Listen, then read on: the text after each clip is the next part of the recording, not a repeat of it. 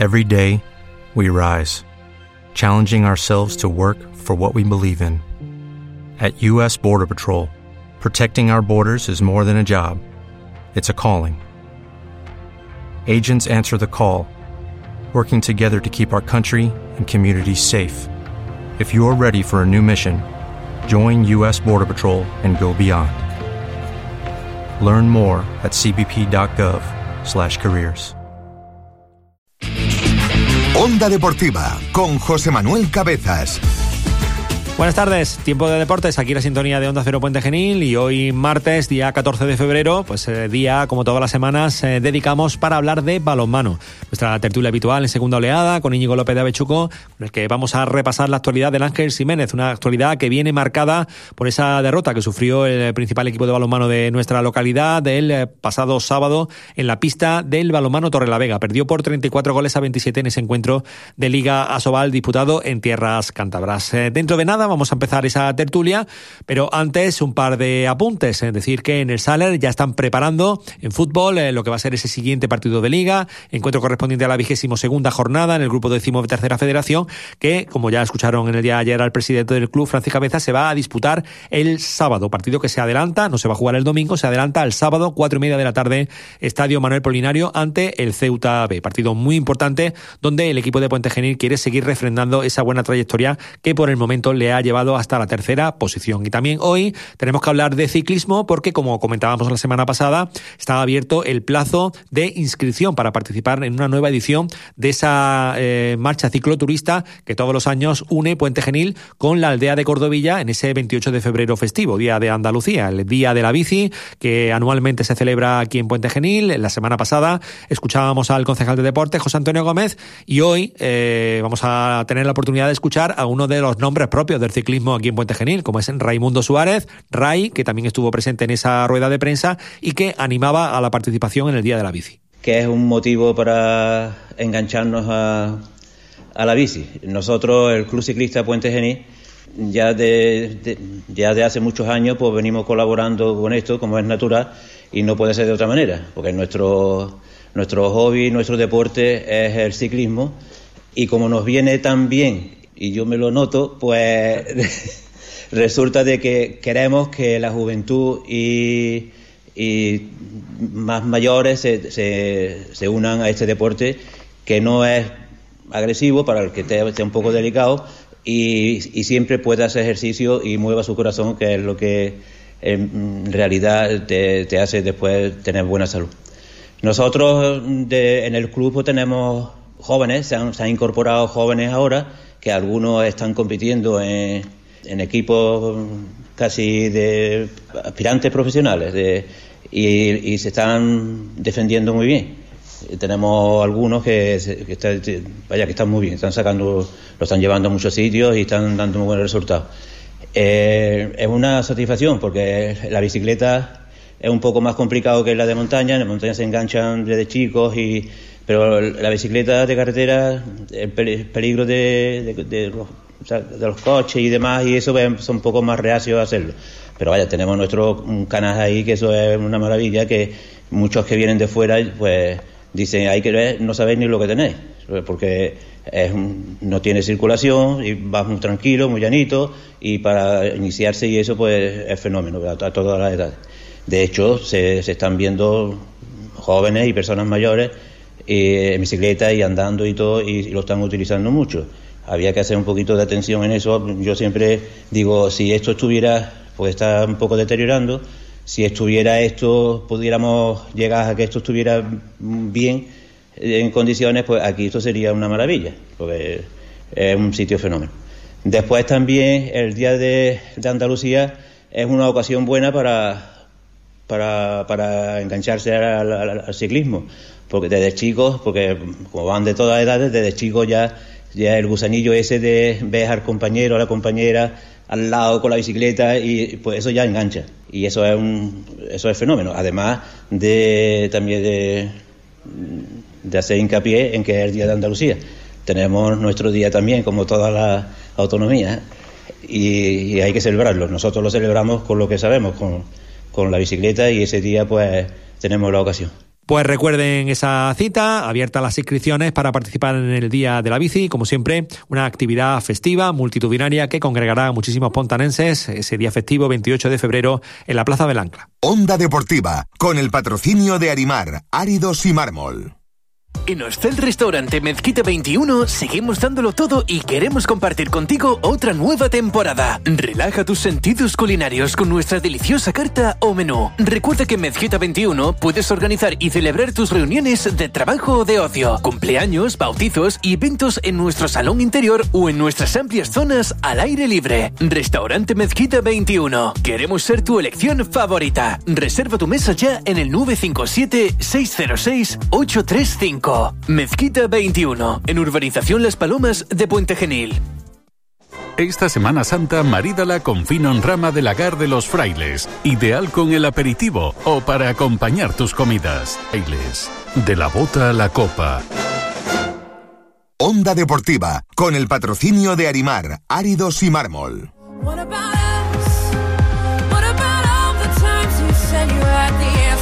Y como habíamos hablado al principio, hoy martes es día para hablar de balonmano, nuestra tertulia habitual en segunda oleada con Íñigo López de Avechuco, en la que repasamos la actualidad del Ángel Jiménez. Chuco, al que ya saludamos. Chuco, ¿qué tal? Hola, muy buenas. Bueno, eh, la semana pasada me reñiste por el tema de la música. Eh, está yo creo que un poquito más acorde ya calentamiento, pabellón y demás. Está bien, está bien. más de nuestro estilo. sí. y bueno, pues eh, lo que toca es eh, hablar del Ángel Jiménez y de esa derrota que cosechó el equipo el pasado fin de semana en su desplazamiento a Cantabria. Perdió en la cancha de Torrelavega por 34 a 27. Y mira que hablábamos aquí, Chuco, que la cancha de Torrelavega nos trae muy buenos recuerdos. Allí se consiguió uno de los ascensos de, Ángel Jiménez a División de Honor Plata Sí. hace ya muchos años. Es una cancha talismán, digamos, para el Ángel Jiménez, porque después de aquel ascenso había conseguido alguna que otra victoria. Sí. Pero desde el ascenso del conjunto cántabro se nos re- resiste. Y además, eh, el otro día, bueno, derrota y sobre todo clara la segunda parte. ¿eh?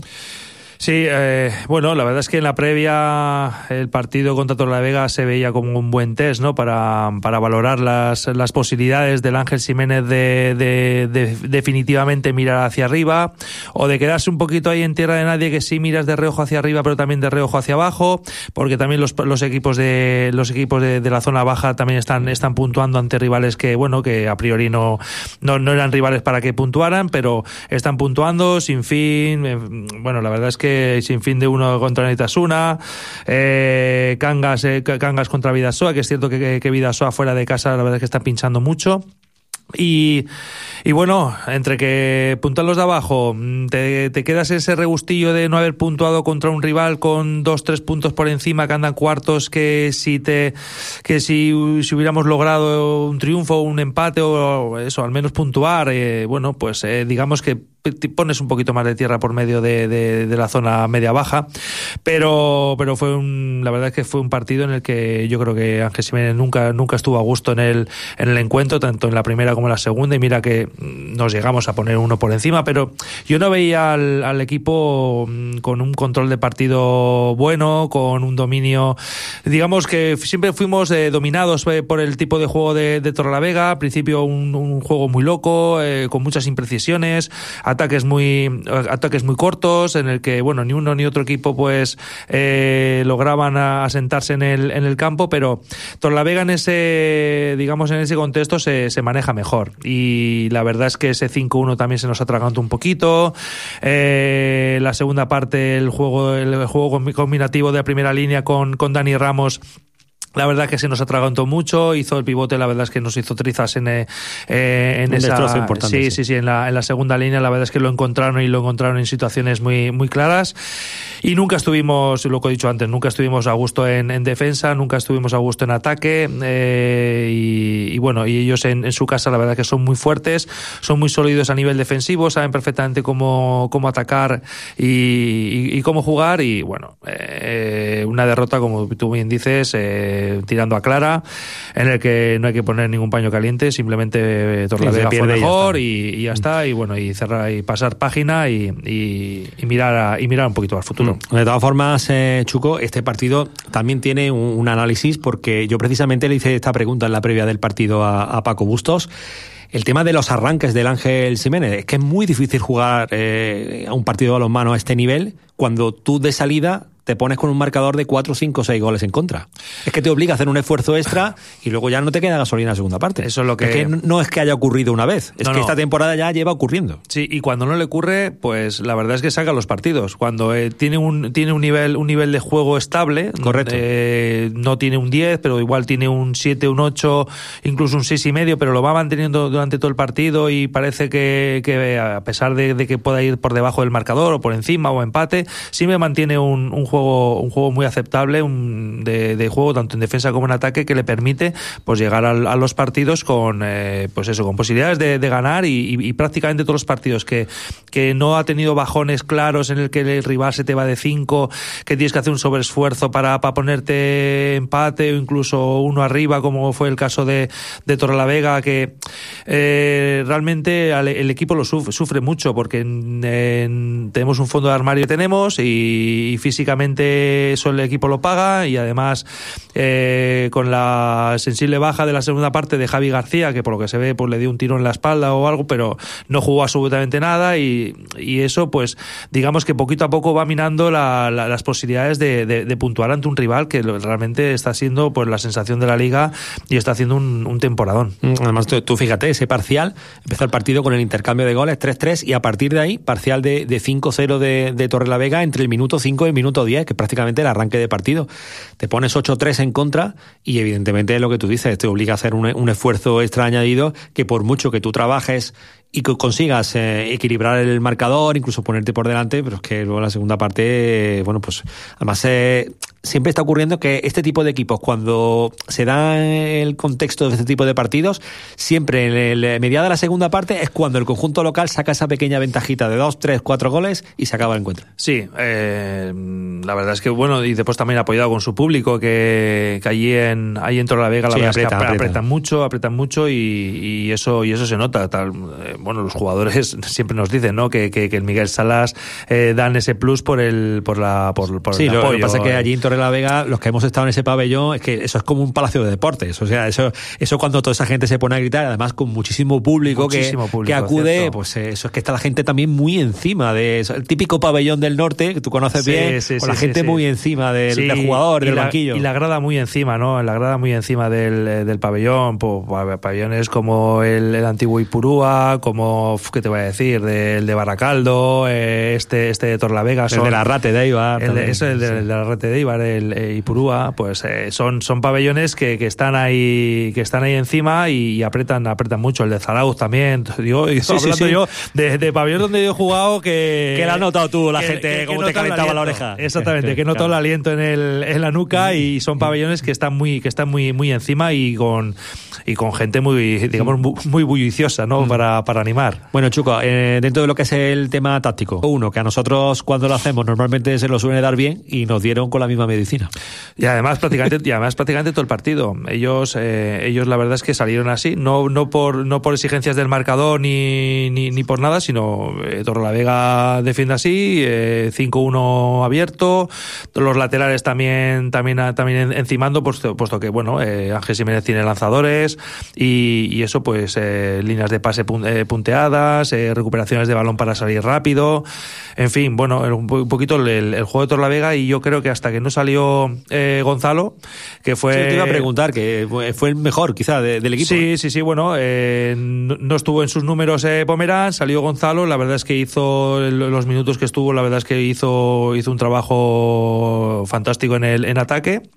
Y, y supo leer supo leer mejor que nadie esa esa defensa 5-1 y yo creo que gracias a eso y, eh, y un poquito bajón eh, ofensivo de, de Torrelavega logramos remontar ese ese marcador. Pero al final pues te, te, te, te va faltando gasolina te va faltando gasolina ellos pues también también rotan eh, no sé también mantienen esa esa ese nivel estable de, de juego y bueno no logras vas como como el típico coche no Sí, Con el al freno- tran-tran, al claro. tran-tran, con el freno freno mano echado e intentar arrancarlo y... no, gripado, va gripado. Y exactamente. Entonces, pues eh, en, ese, en esas situaciones pues es complicado ganar un partido. De todas formas, el tema de, Gonzalo Ribeiro es algo que, nos gusta ver a, Gonzalo con estos números porque es un jugador que cuando sale y está enchufado, eh, la verdad es que es un, eh, uno de esos jugadores determinantes para la suerte de los partidos y en alguna que otra ocasión hemos dicho, Gonzalo quizá con más minutos a lo mejor sería, pues claro, lógicamente eso es que lo sabe ser entrenador, que está en el día a día con los entrenamientos,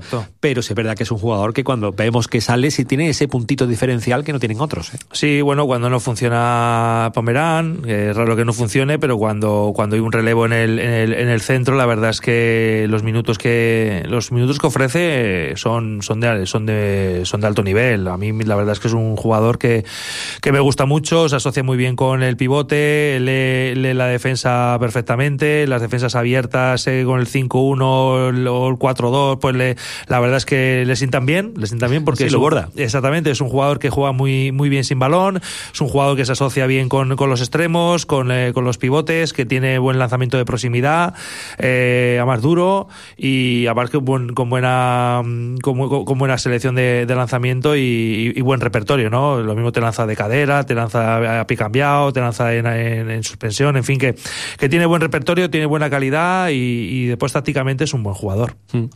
Bueno, pues eh, vemos la clasificación. El Ángel Jiménez no hay variaciones con respecto a la semana anterior. Octavo, 16 puntos. Sigue manteniendo esos eh, seis eh, de ventaja con, con, la zona de descenso y sigue estando, bueno, pues en torno a esa diferencia de 3, 4, 5 puntitos con la, con la zona de Europa.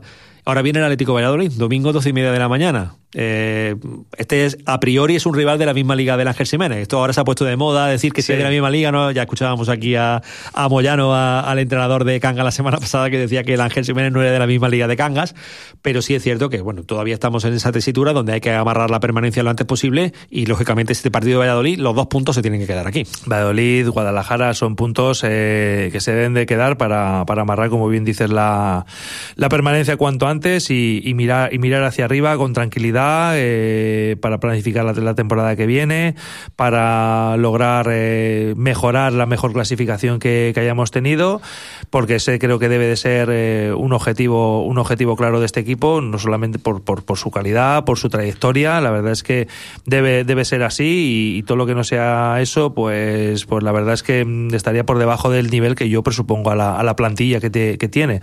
Así que sí, Valladolid debe ser un otro el típico partido no que lo que se marca en rojo que siempre decimos este partido lo marcamos en rojo pues este es uno de ellos Guadalajara es otro de ellos en fin hay muchos y bueno la liga la liga somos todos excepto el Barça que estaba por ahí en otra, gracia pero, pero pienso que la, liga estamos en la liga de, todos porque cualquiera puede ganar en cualquier sitio menos eh, menos contra el Barça o sí o vete a tú saber pero pero la verdad es que, fíjate, eh, Vidasoa pierde contra Cangas, eh, Sin Fin le gana otro equipo de la, de, la zona noble y, todo el mundo puede sacar puntos de donde sea. Es cierto que a priori no, pero, pero se, dan, se dan estas circunstancias y con estas hay que, hay que lidiarles que, que cualquier equipo puede puntuar en cualquier sitio. Valladolid, un equipo que suele ir a partidos con muchísimos goles. ¿eh? eh los equipos de Pisonero eh, marcan, vamos, casi siempre están en una media en torno a 30 goles por partido, gol arriba, gol abajo,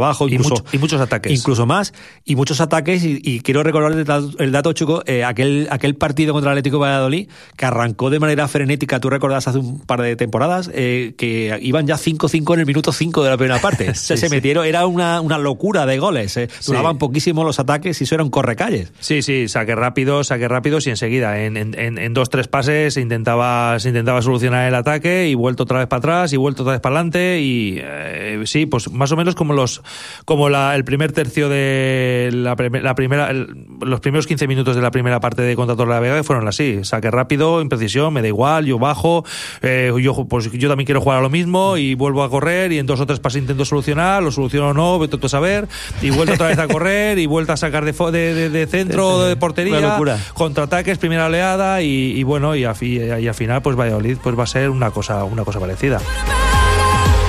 Bueno, pues eh, ese partido que se va a disputar el domingo a las doce y media de la mañana. ¿eh? Eh, pues lo digo por el tema de, de, la cuaresma, del primer sábado de Romanos, que la gente lo apunte en la agenda porque es un partido donde la gente tiene que estar apoyando al Ángel Jiménez. De esos partidos, lo sí. hemos comentado, marcados en rojo y son partidos que te sirven para conseguir permanencias que permiten el año que viene seguir disfrutando de Asobal. Claro, Así que y, hay que estar allí. Y que el jugador número 8, siempre, como siempre, el público. Pues eh, ya saben, cita domingo 12 y media de la mañana en el alcalde Miguel Salas, ese encuentro de balonmano entre el Ángel Jiménez y el Atlético Valladolid. Como siempre, un verdadero placer tenerte aquí, Chuco. Muchas gracias, el placer es mío siempre. La semana que viene analizaremos eh, lo que va a dar de sí ese encuentro y nosotros ya lo que nos eh, toca es poner el punto final al tiempo de deportes en el día de hoy. Como siempre, mañana más. Adiós.